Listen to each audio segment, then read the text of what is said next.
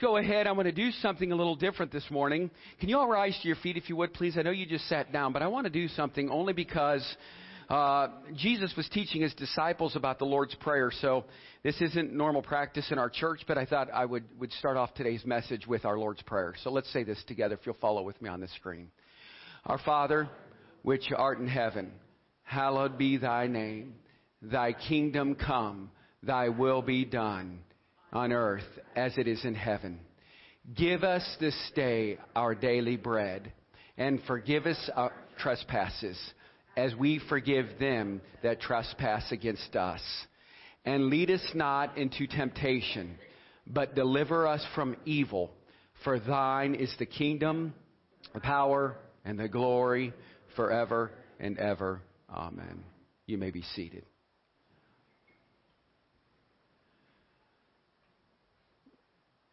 Today, the Lord has kind of impressed upon my heart to start the service off with His kingdom come, His will be done. And today's message title is called Proper Prayer, Proper Power, Proper Healing in Jesus' name. For some of you, maybe you came back because you thought you were going to hear a message of part three on emotional wounds or just letting them go.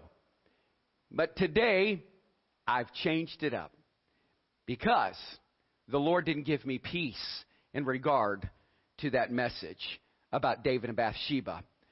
So I'm up here to deliver a message today that isn't about me, that it's about Him. And I want, if you will, please turn in your Bible to John chapter 14, verses 1 through 3. We'll be reading John chapter 14. I'm sorry. It will be verse 13. We'll read together.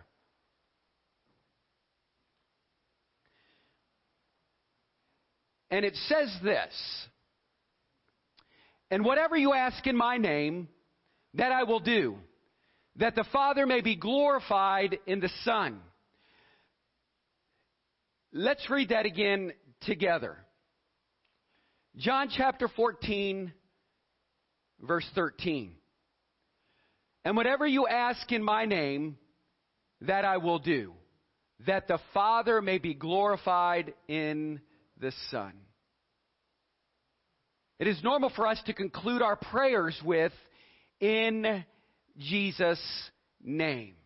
And yet, for many of us, when we conclude our prayers that way, we just canceled out our request because it was forgery.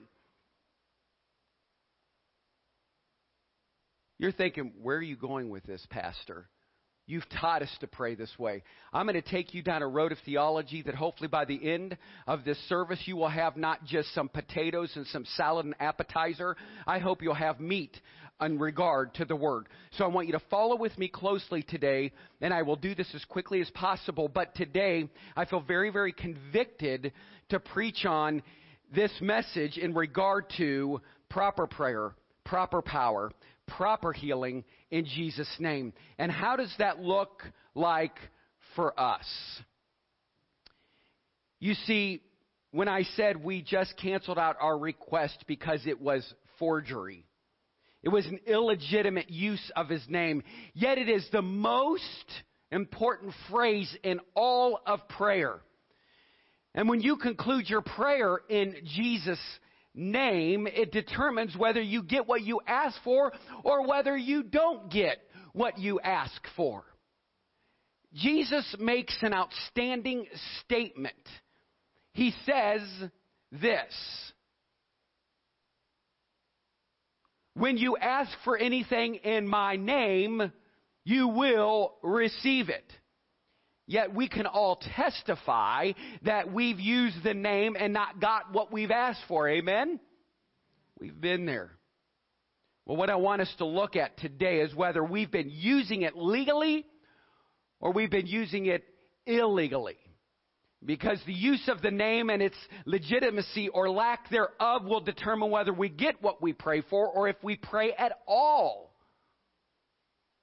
So, this morning, I want to look at three things because if you grab what I share with you today, you will see prayers answered like you've never seen them before. You'll see the kingdom authority leave eternity and come into time, leave heaven and come down to earth, leave the infinite and join the finite because we will have made contact with eternity. Now, the first thing we've got to answer is what is this concept?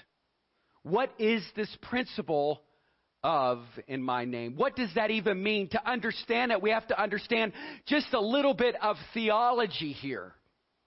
God has already determined that what He does in history on earth, where you and I live, He will do means of Jesus Christ. Now follow me. So in 1 Timothy chapter 2 verse 5 it says there, For there is one God and one mediator between God and man, the man Christ Jesus. There is one mediator, one in between person between God and man, and that is the man Christ Jesus. Hebrews chapter 7 verse 24 says this, but he because he continues forever has an unchangeable priesthood. Jesus ever lives to be the intercession, the interconnection point between us and God. And the Bible says he mediates or brings to bear the promises of God. So in Hebrews chapter 8 verse 6, it says this, but now he has obtained a more excellent ministry inasmuch as he is also mediator of a better covenant, which was established on better promises. So the Word of God, the ways of God are mediated or transferred by and through the person of Jesus Christ. When we talk about His name, we're not talking about His nomenclature alone. We've talk, we're talking about what? We're talking about the person who stands behind the name. So when you talk about in the name of Jesus, you need to know the Jesus who the name you just used. It can't just be the word, it has to be the authorized use of the person whose name you just called. Amen? Are you following me? Or let me continue. In other words, just because you authorize don't mean you can do your thing. Watch. I've authorized you to do my thing for my good on my behalf.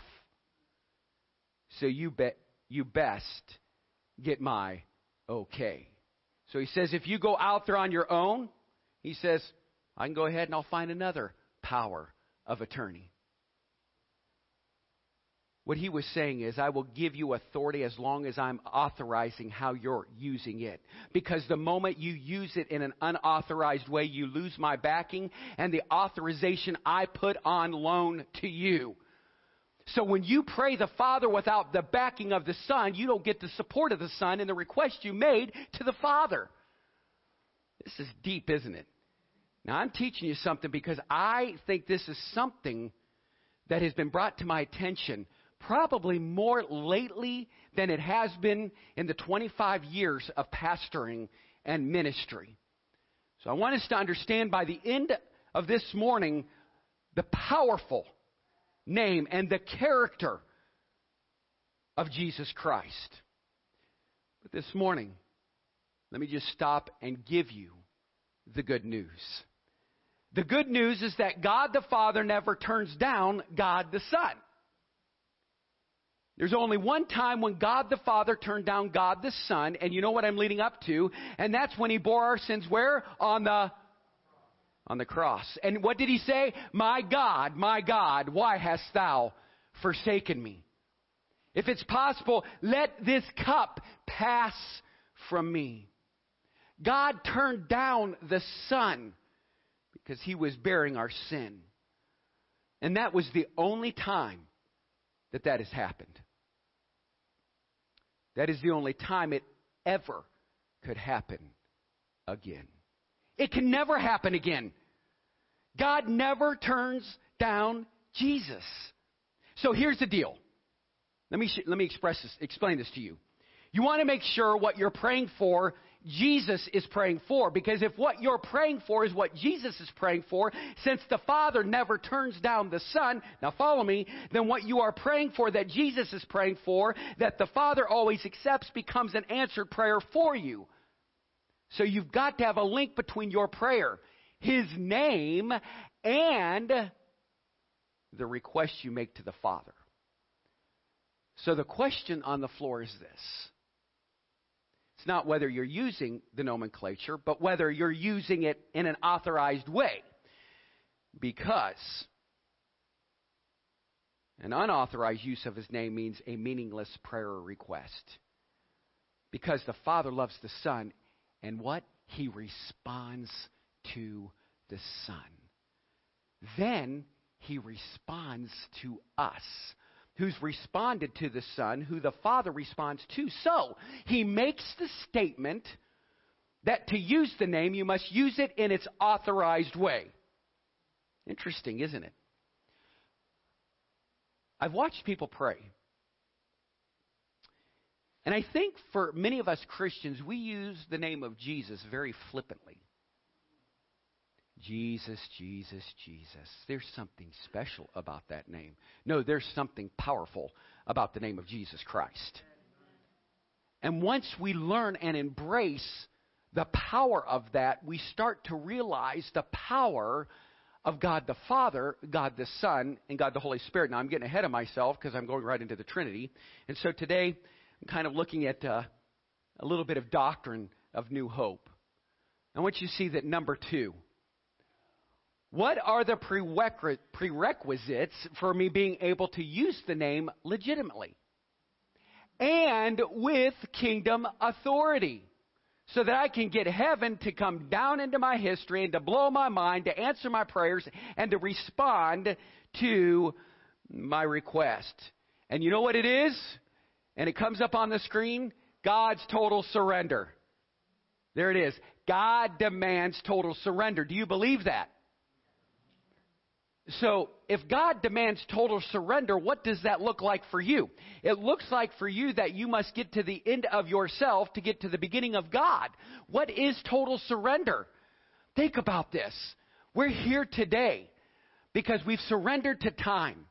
We've said, I'm going to come to church because I love Christ and, and this is my outward, you know, uh, presentation before so many of my inward uh, meditation I just made that up. It's nowhere in there. It's just the outward profession of the in, outward confession of the inward profession, all that other good stuff that you know we fancy pastors use.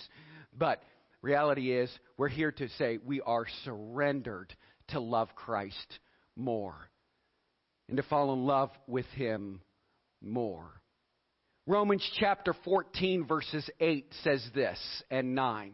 For if we live, we live to the Lord, and if we die, we die to the Lord. Therefore, whether we live or die, we are what?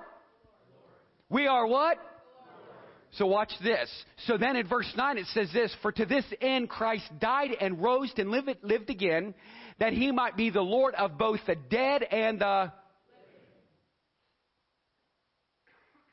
Jesus lived and Jesus died to control all of your lives. And that is total surrender. It is submission to his what? To his lordship.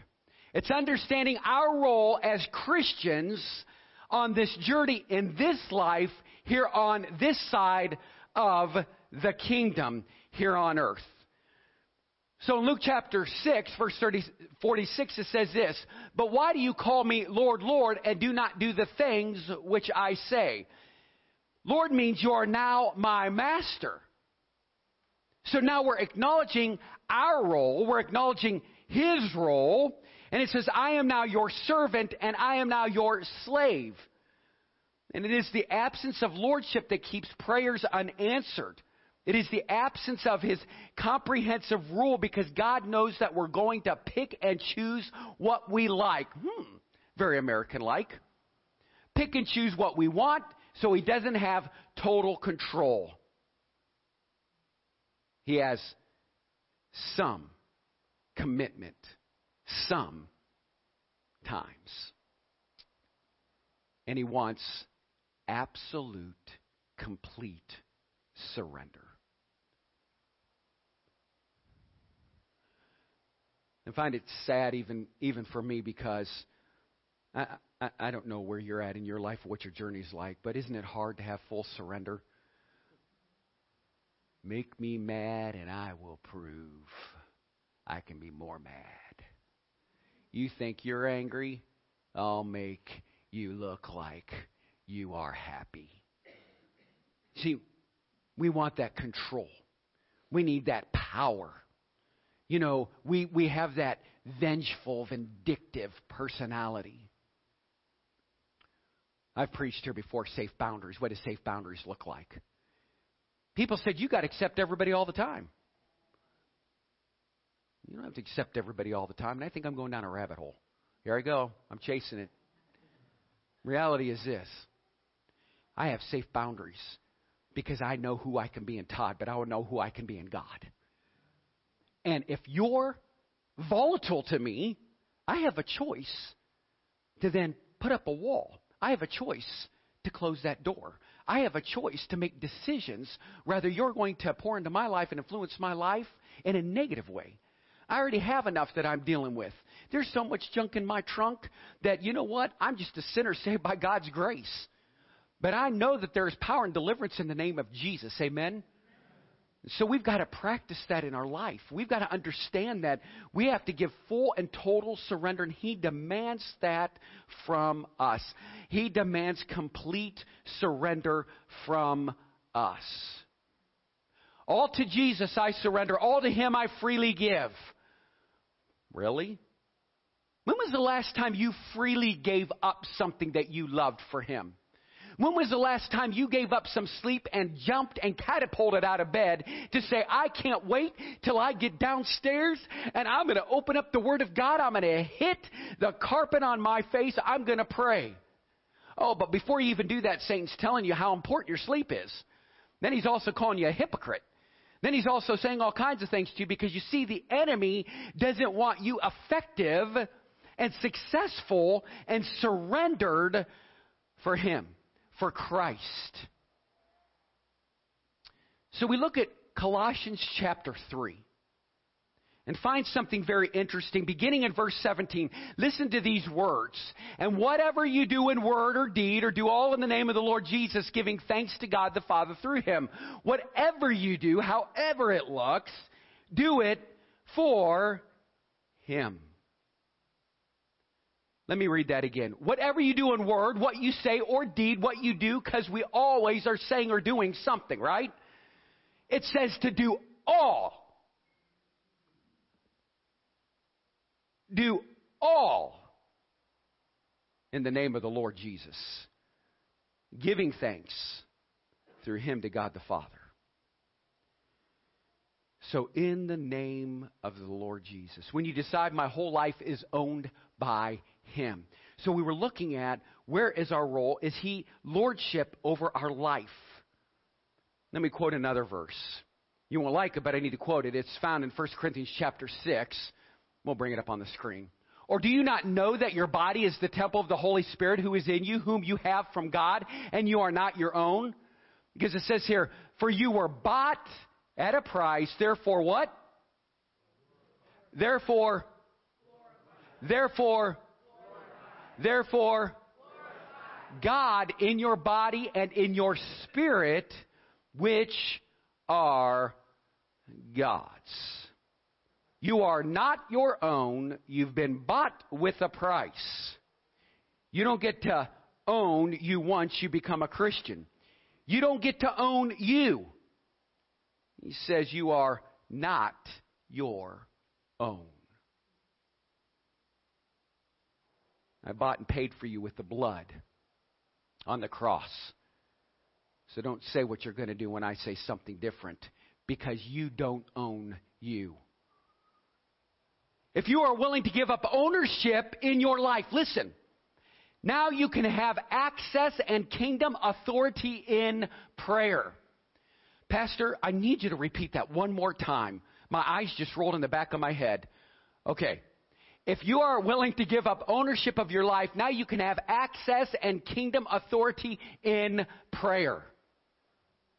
You can see God move, but the go, but this goes on and then he breaks it down.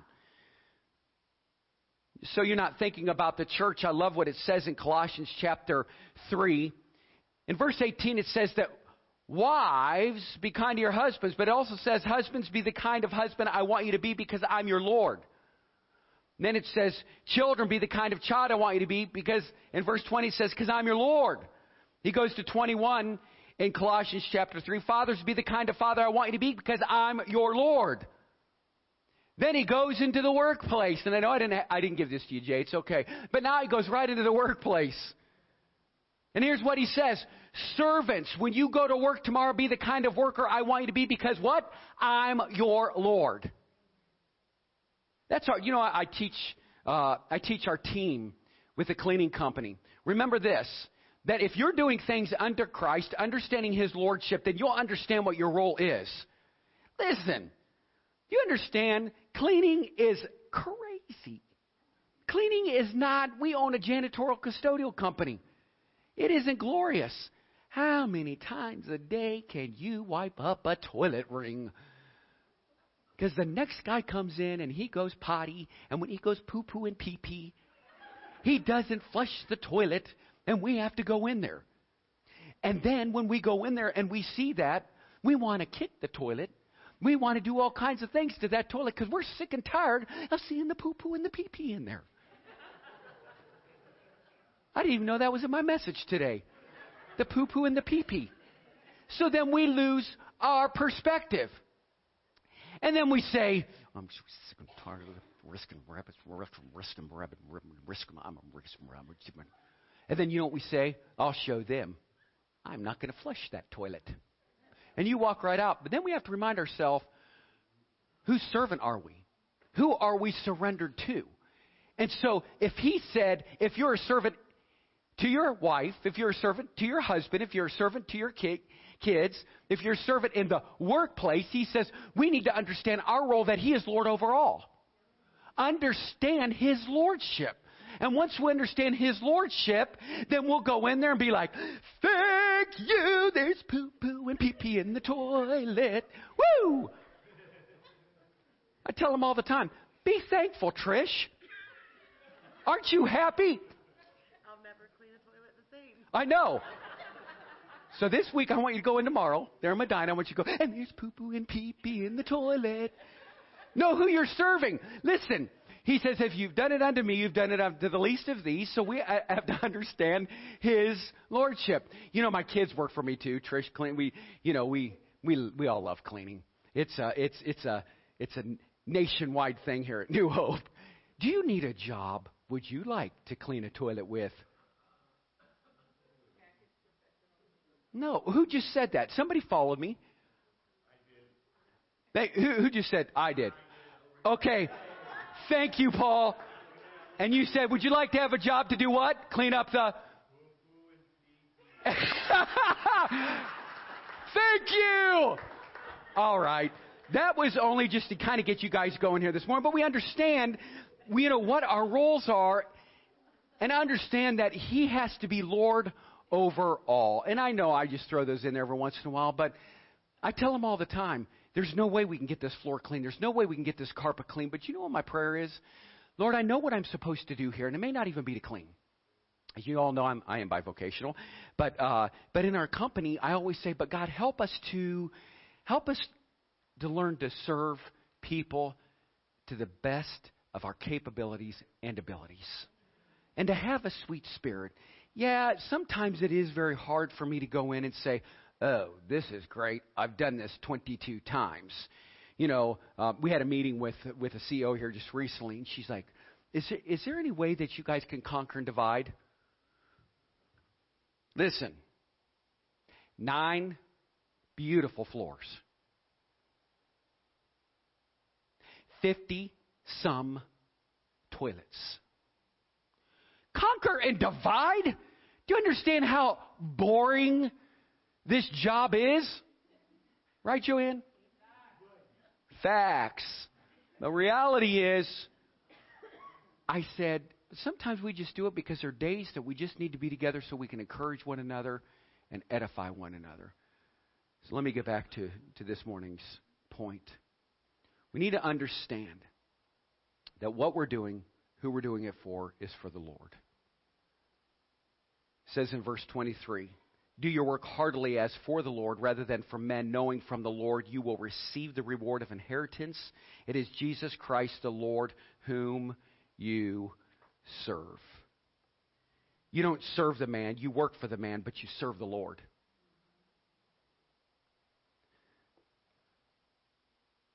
You don't even get to go to work tomorrow morning without Jesus being Lord. He wants to own your home. He wants to own your life, your money, your time, your efforts, your work. You mean to tell me, Pastor, he wants it all? Yes. He wants total ownership. If you want answered prayer, if you want to see heaven, if you want to see kingdom authority manifested in your life, listen, the more you surrender, the more heaven you'll see.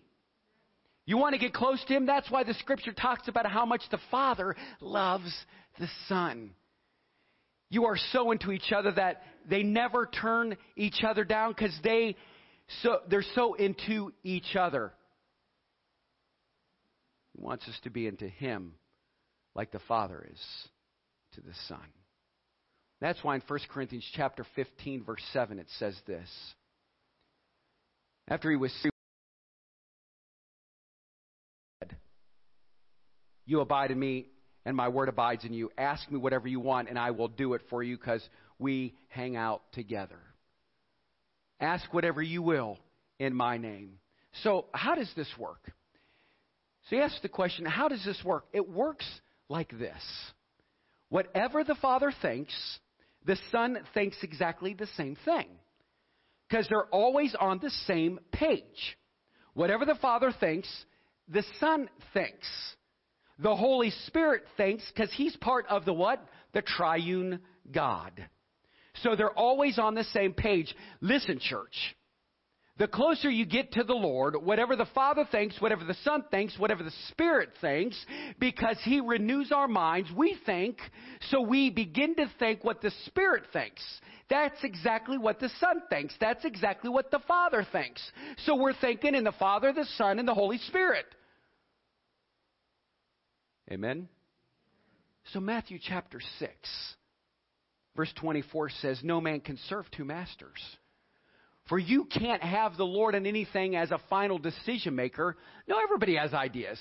But only the Lord gets the final decision maker to rule and overrule.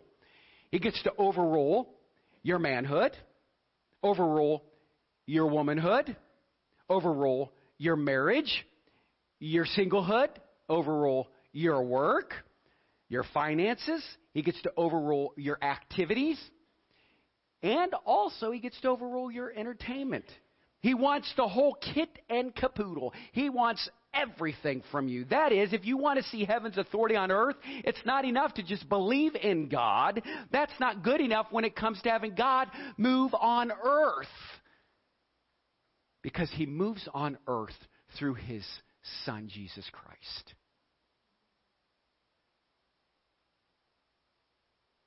So I need to say something to you today. This might come as a surprise. So, your belief in God and love of God and appreciation of God, that's all fine. That's all well. That's nice. But it's not sufficient for intervention in history because that comes through Christ. If you want intervention in history, then Jesus Christ, you must be willing to be identified with him. People ought to know that you are a Christian and you ought to be found guilty of all charges. You should not apologize for your faith.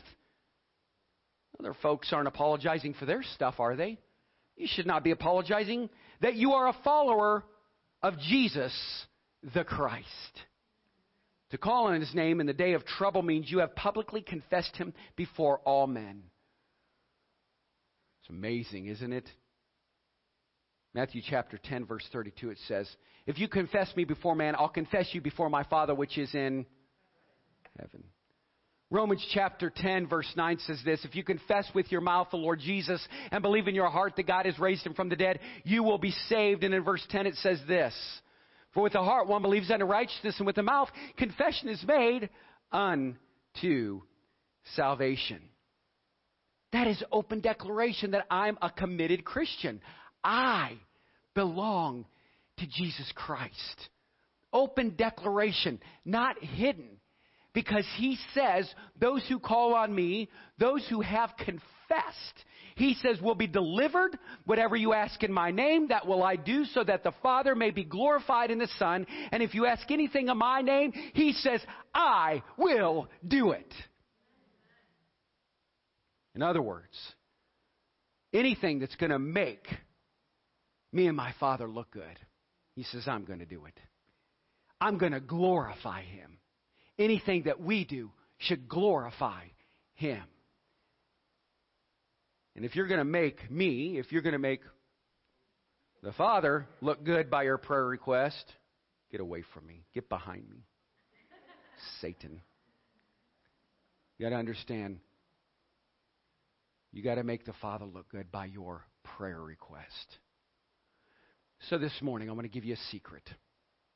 To give you a secret, this is a secret. And when you go to God, and you're fully surrendered and you go to Him in the name of Jesus. Now, listen, don't tell anybody I told you this.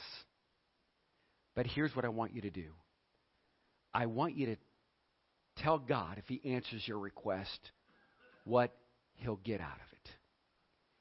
Could God, because God, listen, God loves to hear His glory on display. He loves to know he'll be glorified in the process. His name will be great. When, you know what? When we say, Lord, I'm going to glorify you, I'm going to glorify you through all of the heartache. I'm going to glorify you through all my finances. I'm going to glorify you through all of the ups and downs of my life. I'm going to glorify you through all my addictions. I'm going to glorify you because He deserves to get the praise.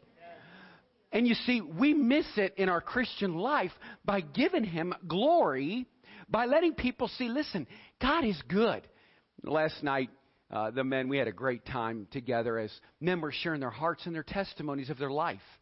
What I loved about it was that, you know, God received the glory through the deliverance of the men that shared their testimony. That was the good news.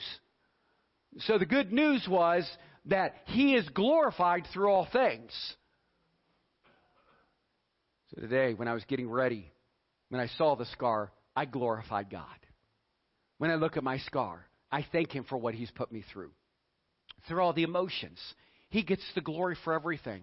This year, through all the ups and downs, through some of the chaos that was going on, you know, even at the parsonage and, and the remodel, that was total chaos.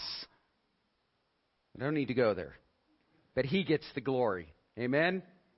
So let me continue because we're, we, we've got some time to get going here. First John says this in chapter 5. So here's what it says in chapter 5, verse 13. Follow with me. These things I have written to you who believe in the name of the Son of God, that you may know that you have eternal life, and that you may continue to believe in the name of the Son of God. So when you place faith alone in Christ alone, He gives you an inner confidence of your salvation, a conviction that you're His child.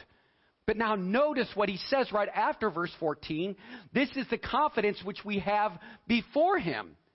So the word confidence, the word know, if we ask anything according to His will, it says that He hears us.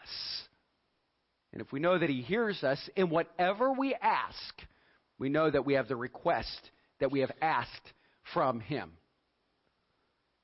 Are you all still with me this morning? There's a lot going on here. But I want you to understand your role, your position, your relationship with Jesus Christ.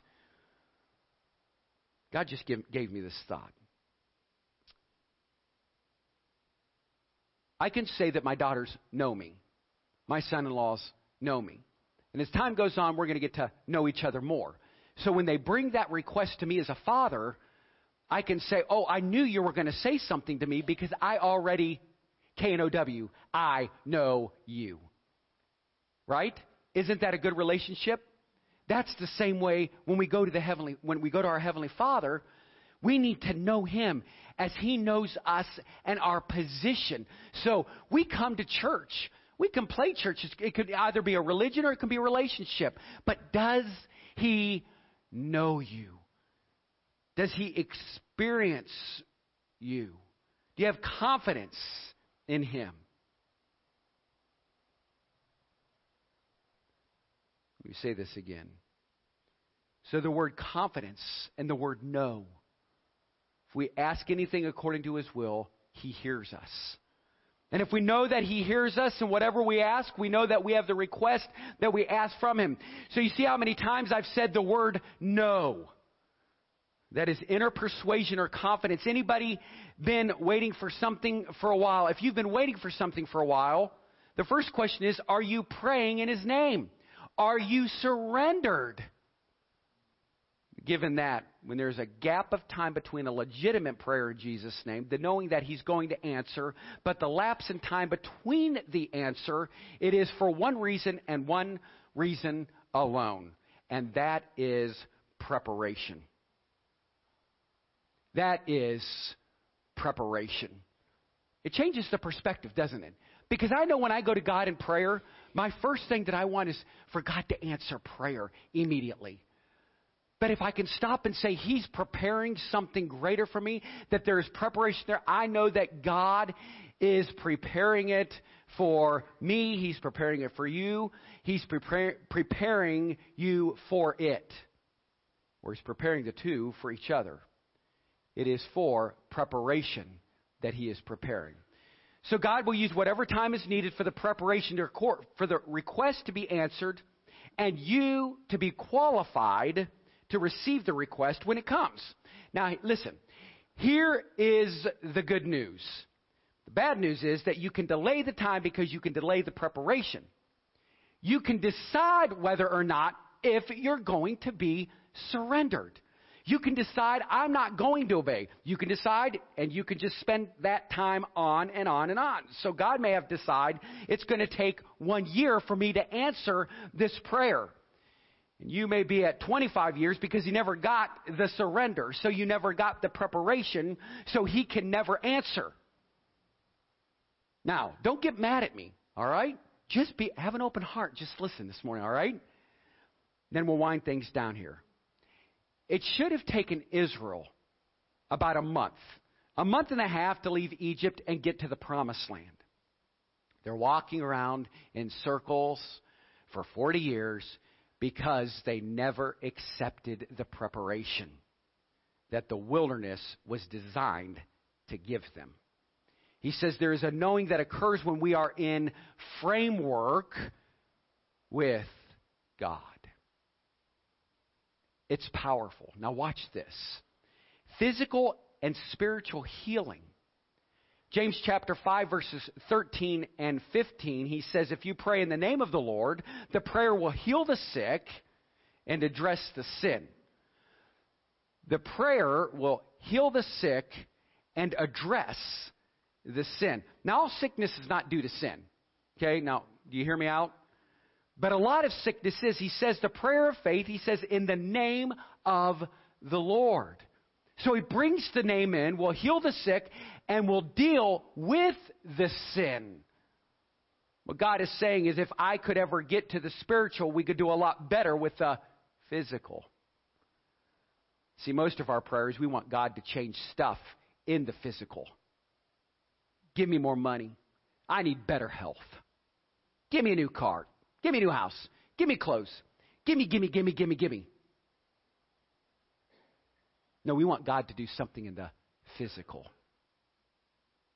And there's nothing wrong with that, but we often want Him to do stuff in the physical without even touching our spiritual. Don't touch my sin, but give me my blessing. Don't touch my rebellion, but give me my blessing. No, He doesn't mind changing the physical, but He wants to address the spiritual. And that brings me to this story, and then we will conclude. There's nothing wrong with that. But we often want Him to do stuff in the physical without touching the spiritual. And that brings us in a monster authority. Kingdom authority. You want to know kingdom authority? Here's the monster. The name of Jesus gives power over the devil because much of what we deal with has come from him and through him and by him.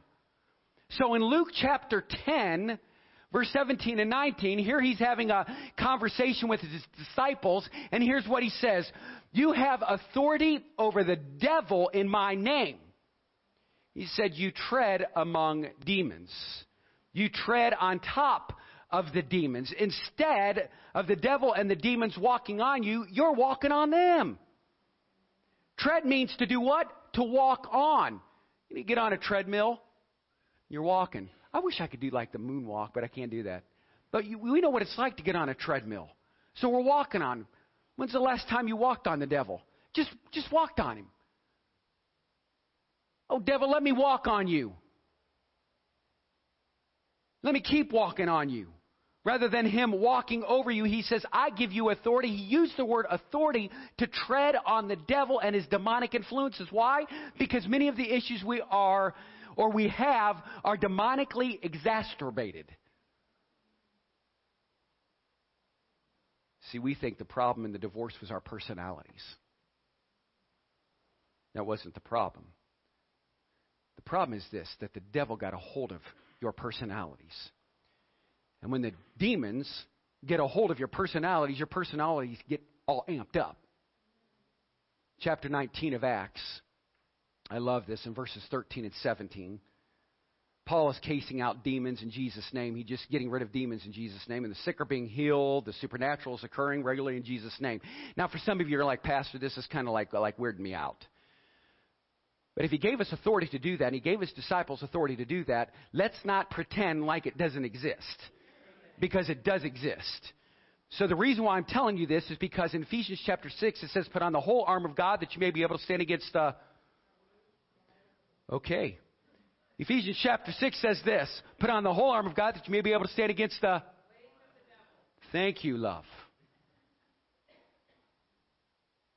The ways, the schemes, and the scams of the devil. Some people see this, and some dudes see this, and here's what they say wait a minute, wait a minute.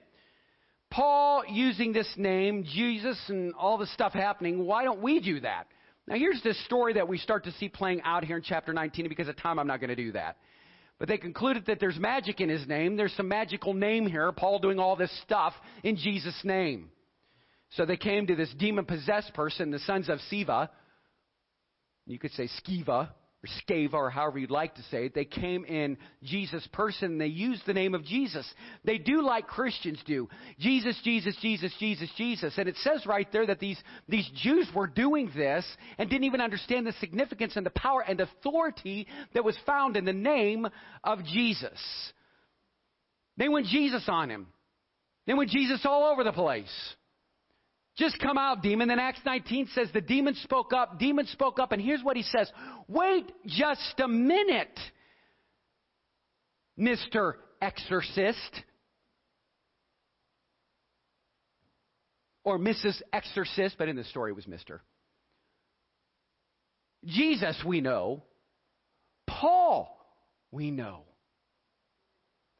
But we don't know who you folks are. Who are you? And here's what it says. Now listen closely, because this is why I've led up to this today. Because here's what happened. The demon jumped out of the man and jumped into the folks who was using the name of Jesus, stripped them of their clothes, and it says they ran out naked. Why? Because when you don't know how to use the name and you still use the name, you just invite the devil to jump all over you and make things worse on you while you call on Jesus' name. So Jesus' name is not a name to be played with, nor is it dice, is it magic you just throw out there. This is a person behind the name. And if you don't know the person, submitted to the person, intimate with the person, following the person, yielding to the person, submitted to the person. Don't expect the power from the person. That power comes from the person. Say this with me out loud. The power comes from the person. Comes from who? Jesus. So I'll say this in closing. When you get on your knees to pray, when you get on your knees to pray, and you go to your Heavenly Father and say, Father, I want this. I need this. Help me over here or deliver me over there. God has a question. And here's the question He asks Show me. Show me your ID. Upon what right and authority do you have right now to come to my throne? Where is your ID? Oh, and if you understand the name of Jesus, you've got an ID. Just like when it comes time to go to heaven, if Peter would say, On what grounds should I allow you into glory? I hope and I pray that you don't say, Oh, because of my good works. And I hope you don't say, Oh, because I was a member of New Hope Talmage. And I hope you don't say, Oh, because I was a nice person because that'll get you booted right out of heaven. For by grace are you saved through faith, that not of yourself. It is a gift of God, not of works, lest any man should boast. There's only one thing that's going to get you into glory, and that is I have somebody who died on the cross for my sins, who was my personal substitute, who I placed my eternal destiny in the hands of for the gift of eternal life. And you see, that's your ID for glory. While you're on your way there, and you go to God for answered prayer. And the Father says, So, what's your ID? Here's all you've got to tell Him I come in the name of the Lord Jesus, who I have submitted my life. I've submitted my life to, who rules over my life, who controls my life, who I'm not ashamed to be identified with, or as the words of the Apostle Paul says, I'm not ashamed of the gospel, for it is the power, for it is the power of God unto salvation to everyone who believes. Anybody wants some power? Anybody wants some victory? Anybody wants some deliverance? Anybody want to see some heaven? Well, then give God the glory for giving Jesus the honor. Hallelujah. And when I was called and I sat in a pew, it was much like this in Indiana. When I, when I was called, I sat there and I thought, Papua New Guinea, Lord, you're calling me to Africa? What in the world? I'm afraid of my own shadow. Do you know who I am? There went that K N O W again, that no. And you know, he said, Yeah, I know exactly who you are. I didn't know what the future looked like. Man, have I been persecuted? Have I been have I been beat up? My own family's put me down.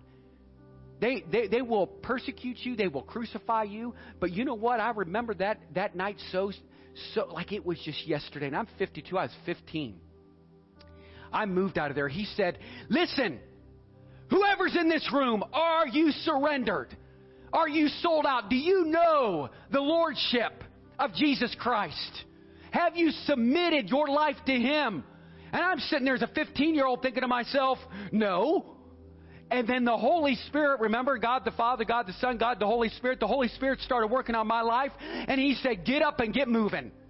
So I got up and I moved. Listen, world, I didn't say I was the perfect preacher. I mean, come on.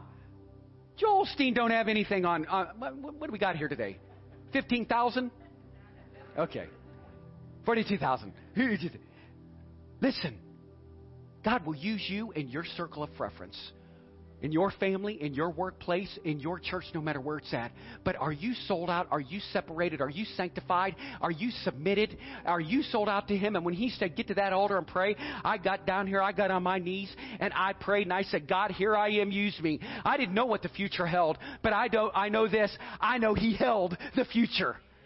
And I'm glad that I can look to my past and understand what true submission's about. I understand the power of Jesus Christ. I understand that when I've walked into a house of a demonic child, of a demonic woman, or a demonic man, I know that before I get there, and I, my wife knows this, that I will be prayed up, fasted up, sanctified, confessed up, and say, God, cleanse me from all unrighteousness, because I'm telling you right now, I am not walking in that house in Todd's power. I'm going to walk in there in Jesus' power. Will you accept that today?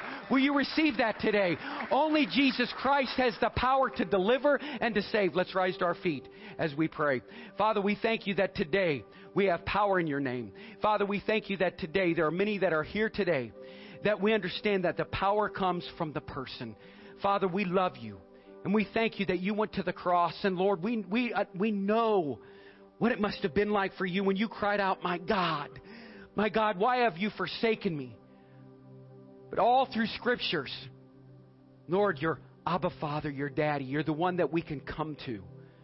God, so we come before you today understanding our role. Lord, we've allowed so much uh, distraction, so much static in our life.